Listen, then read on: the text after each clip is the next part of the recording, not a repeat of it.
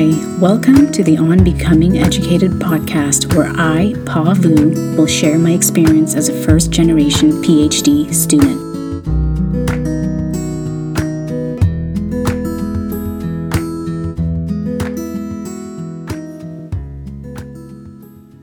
Hi, everybody. It's the fifth week of school, and I'm starting to get the hang of the heavy load of reading although I think I can definitely do better with the reading schedule. I haven't quite gotten that down yet because I get so easily distracted.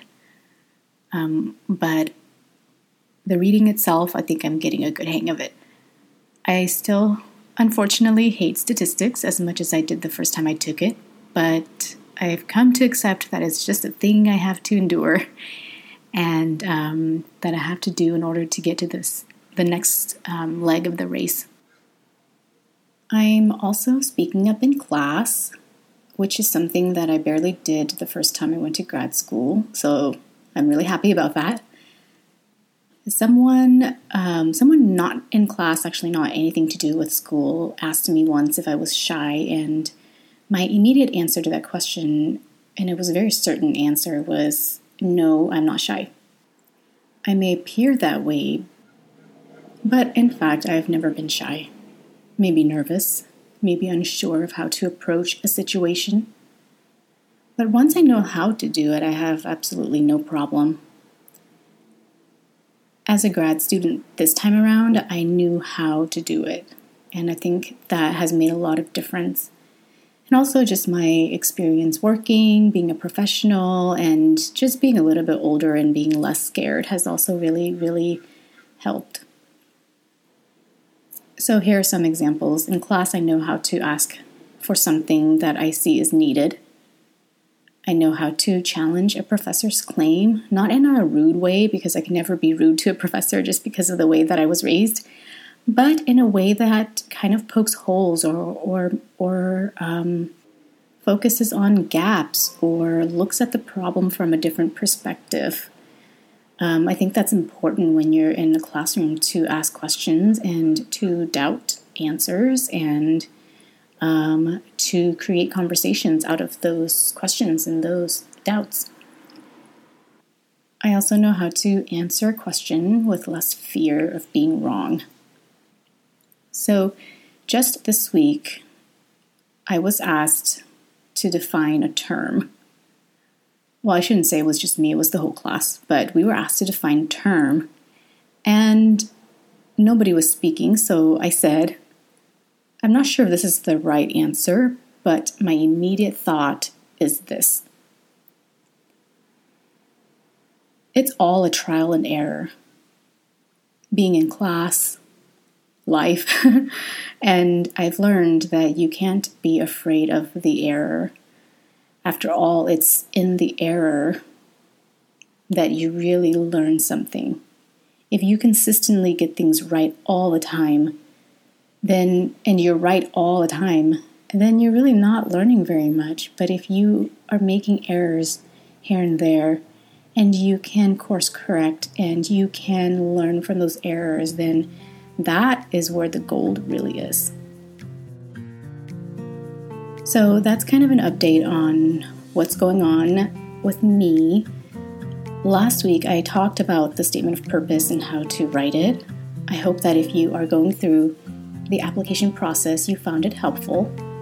If you have any follow up questions, feel free to email me at paw at bypavu.com. I got an email this week from Sally who asked a great question about how to approach writing statements of purpose and personal statements when you are applying to several different schools that may be requiring kind of very specific things. So, um, I'll try to address that on today's episode. The majority of today's episode, though, will be about the personal statement and how to write it. First, though, let me share my personal statement with you.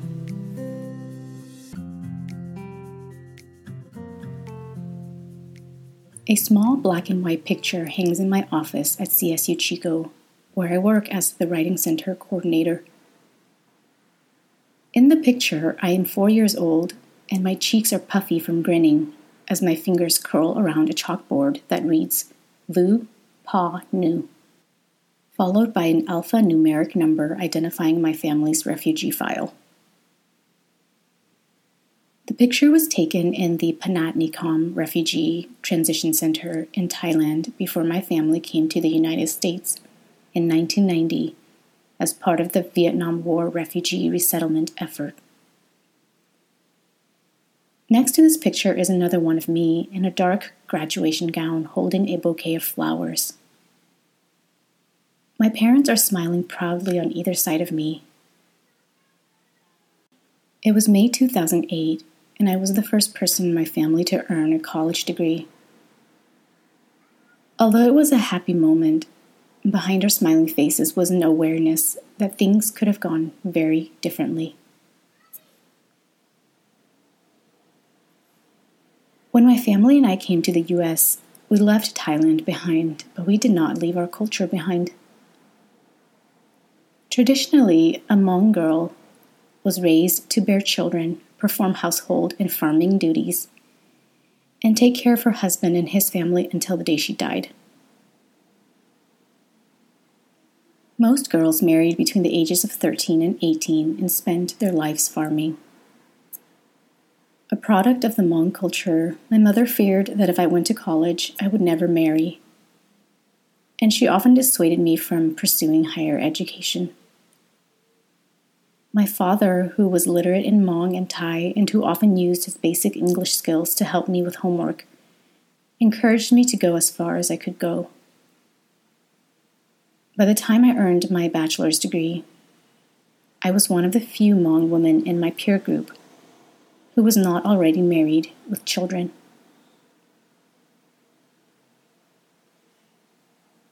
Going against the norm and against my mother's desire, I decided to pursue graduate education nearly 500 miles from home. While in the PhD in Education program at UC Santa Barbara, however, I struggled with familial support and extreme imposter syndrome. An uncle close to me accused me of using graduate school as a cover to lead a promiscuous life far from home. In class, I often felt inexperienced and fearful that nothing I said was smart enough or relevant enough.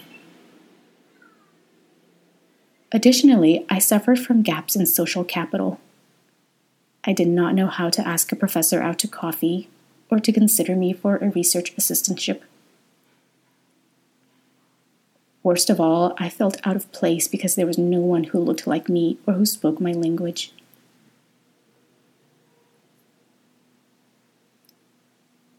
In 2011, due to personal reasons, I left my PhD program with a master's degree.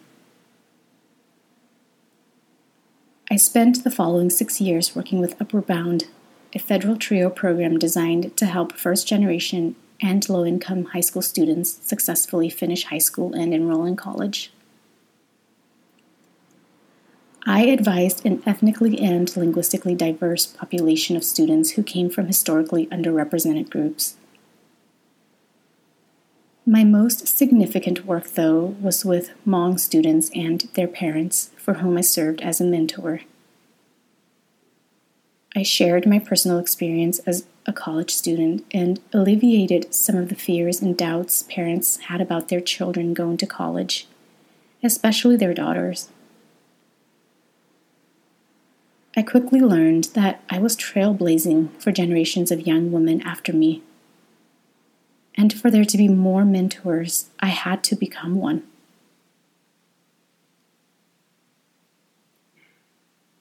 Today, I am a long way from the little girl holding the chalkboard at the Phanat Nikhom Refugee Transition Center. Every single degree I have earned since that picture has been earned against the will of a whole culture. But they have been earned My first generation journey is not over.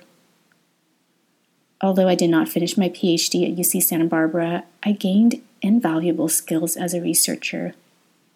And in the last eight years, I have been working directly with underrepresented students in various educational spaces. I am ready to finish my PhD, and to believe my diverse background and experience will contribute immensely to the UC Berkeley community.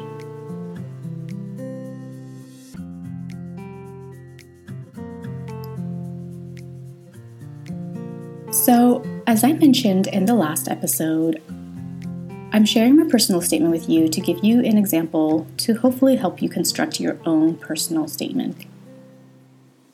I also want to say, whenever I say personal reasons in my personal essays, it's because I've removed those personal reasons since, well, they're personal. Um, so I really encourage you not to say personal reasons, but if you um, are talking about your personal reasons, I encourage you to actually share what they are in the personal statement. And I think this is actually a great transition into an explanation of what a personal statement is.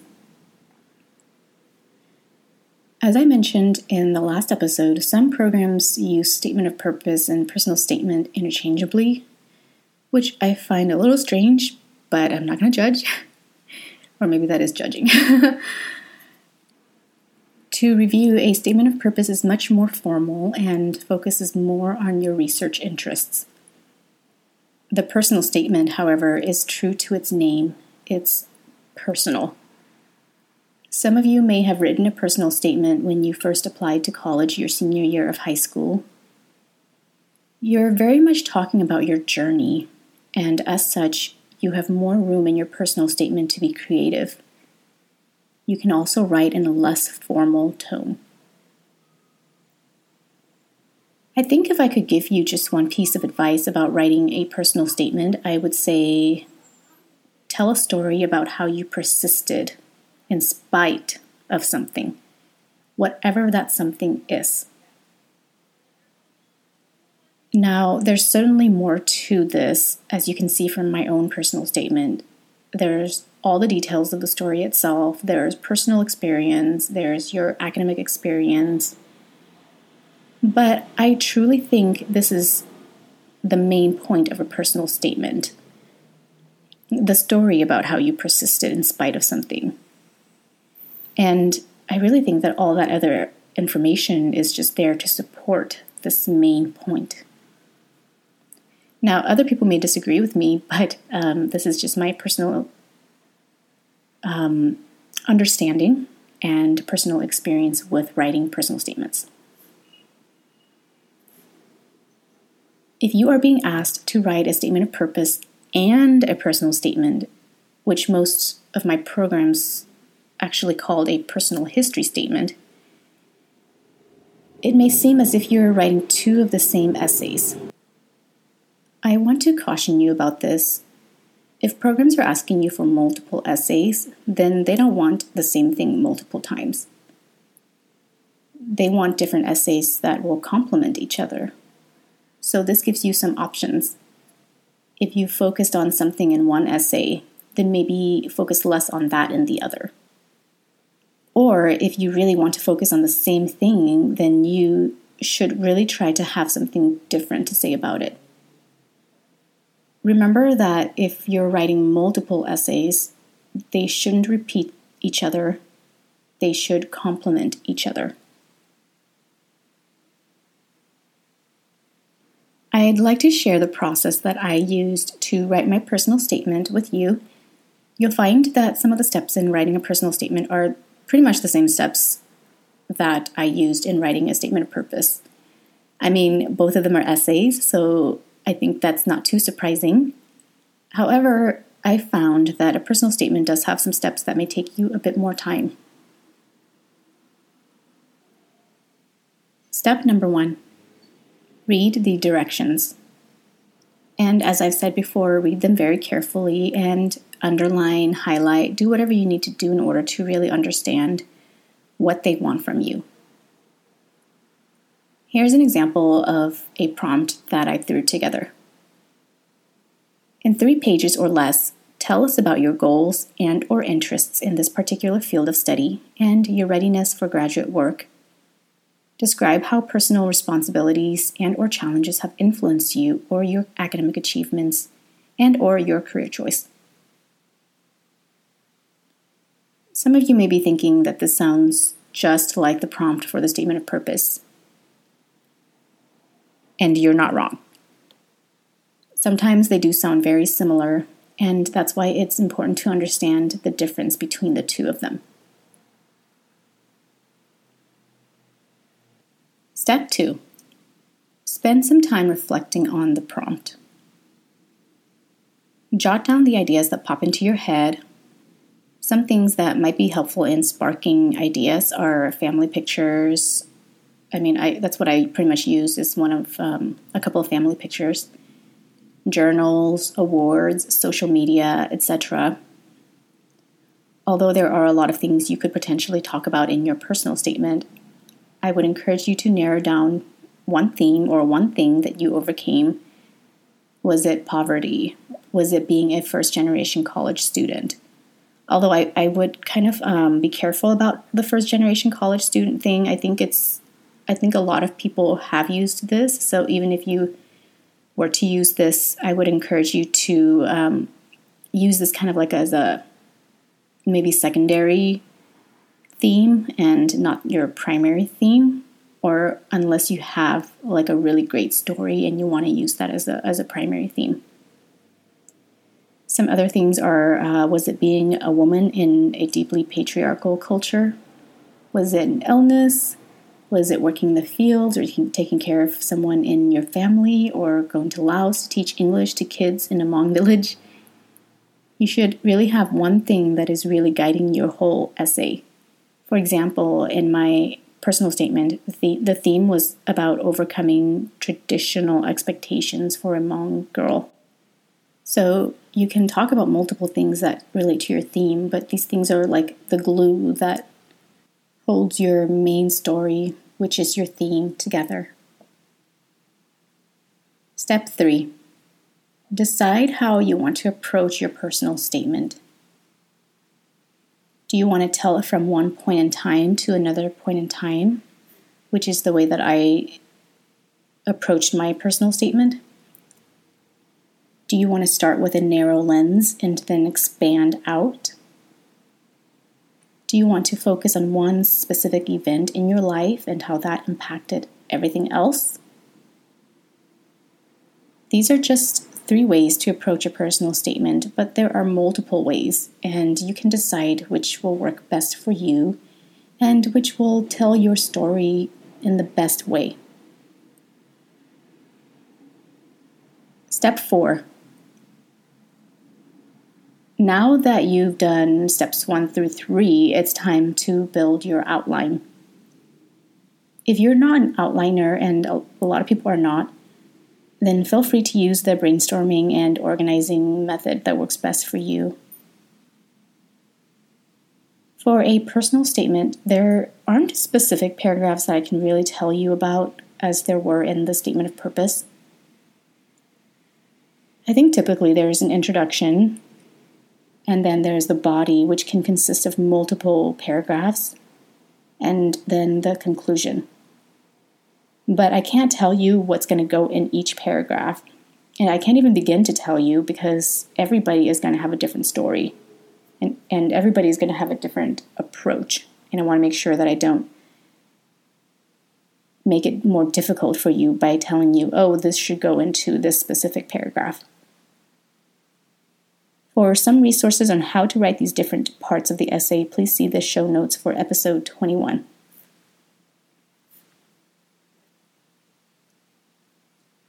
Step 5.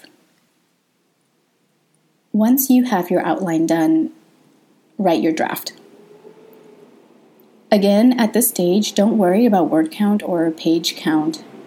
When I wrote my first draft for my personal statement, I had a whole extra page. But I was able to delete and combine things and got it down to two pages. Step 6 this is the step where you clean up your essay. You cut and paste, you combine, you delete, you move things around until you get as close as you can to the page number or word count you need to be at. It doesn't have to be exact at the step, but it should be getting close.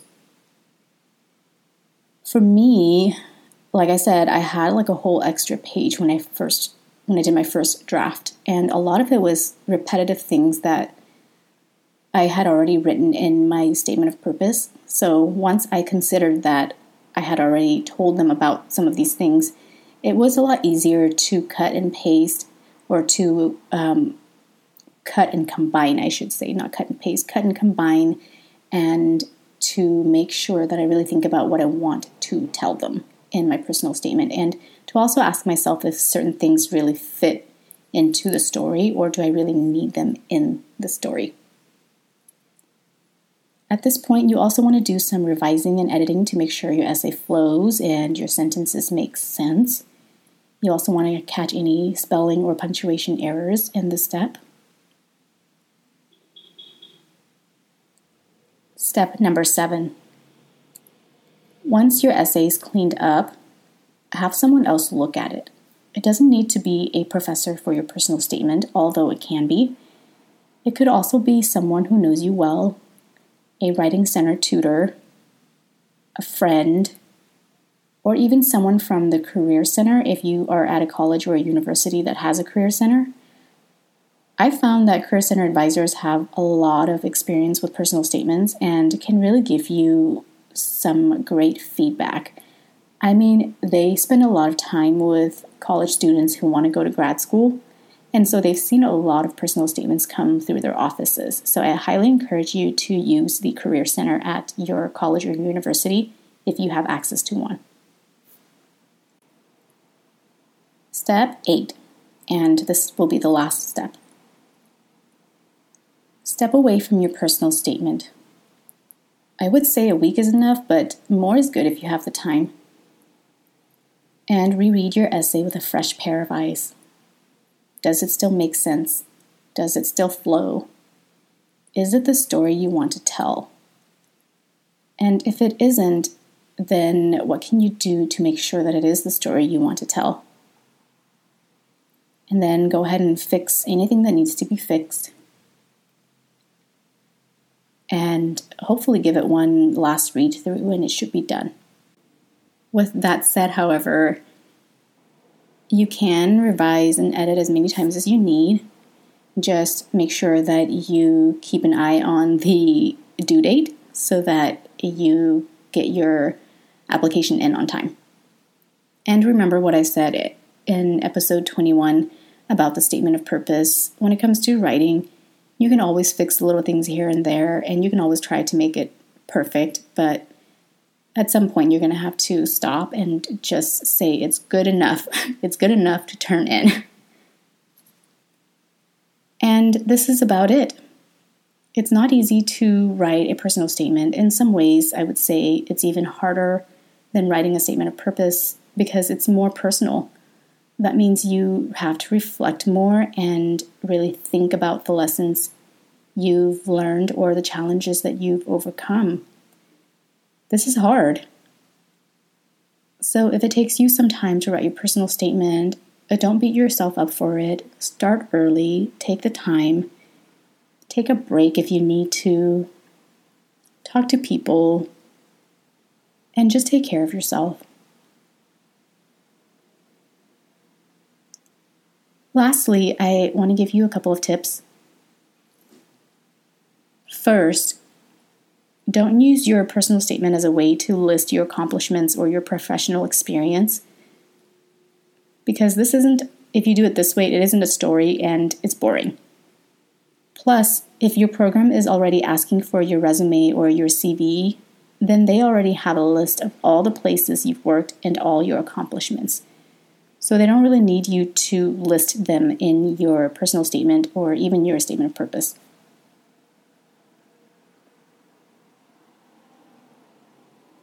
Second, if you are applying to multiple schools and those schools are asking you slightly different questions or they're asking for very specific details, here's one way to approach it, or at least it's the way that I approached it. Instead of writing multiple essays, write one general essay, based, of course, upon the directions that you read for all the essays. Then, once you have revised and edited that one general essay to your liking, save a copy for each of the schools you are applying to. Then go back and add in details that were requested or are requested by that specific school or program. This way, instead of starting from scratch and writing multiple essays, because who has time for that? you are writing just one main essay that you are kind of just adding things and changing things to make sure that it fits multiple schools and programs. So, thank you so much for sticking around for this long episode on the personal statement. I hope that you found it helpful. And like I said earlier in the episode, if you have any follow up questions, um, something that wasn't clear, or if you're just wondering about something that um, has to do with the application process, please feel free to email me. Again, my email is paw at bypawvu.com, and I will try my best to respond to your emails. I want to wish you all the best luck with the application process if you are going through it. And uh, like I said, don't forget to take care of yourself and take breaks and drink a lot of water because water is important. Thank you for listening. Make sure to subscribe to this podcast on Apple Podcasts or the podcast listening platform of your choice to be notified when new episodes are up. If you would like to support this podcast, a rating and review would go a long way. Podcasts with ratings and reviews are more likely to be found by listeners. So I would very much appreciate it if you can take a few minutes to rate and review this podcast. If you would like to make a donation to help me run this podcast, you can do so at ko-fi.com slash onbecomingeducated. That's ko-fi.com slash onbecomingeducated. Every dollar helps. Follow me on Instagram at bypawvu and the podcast at On Becoming Educated. Lastly, to access transcripts and submit listener questions, go to www.onbecomingeducated.com.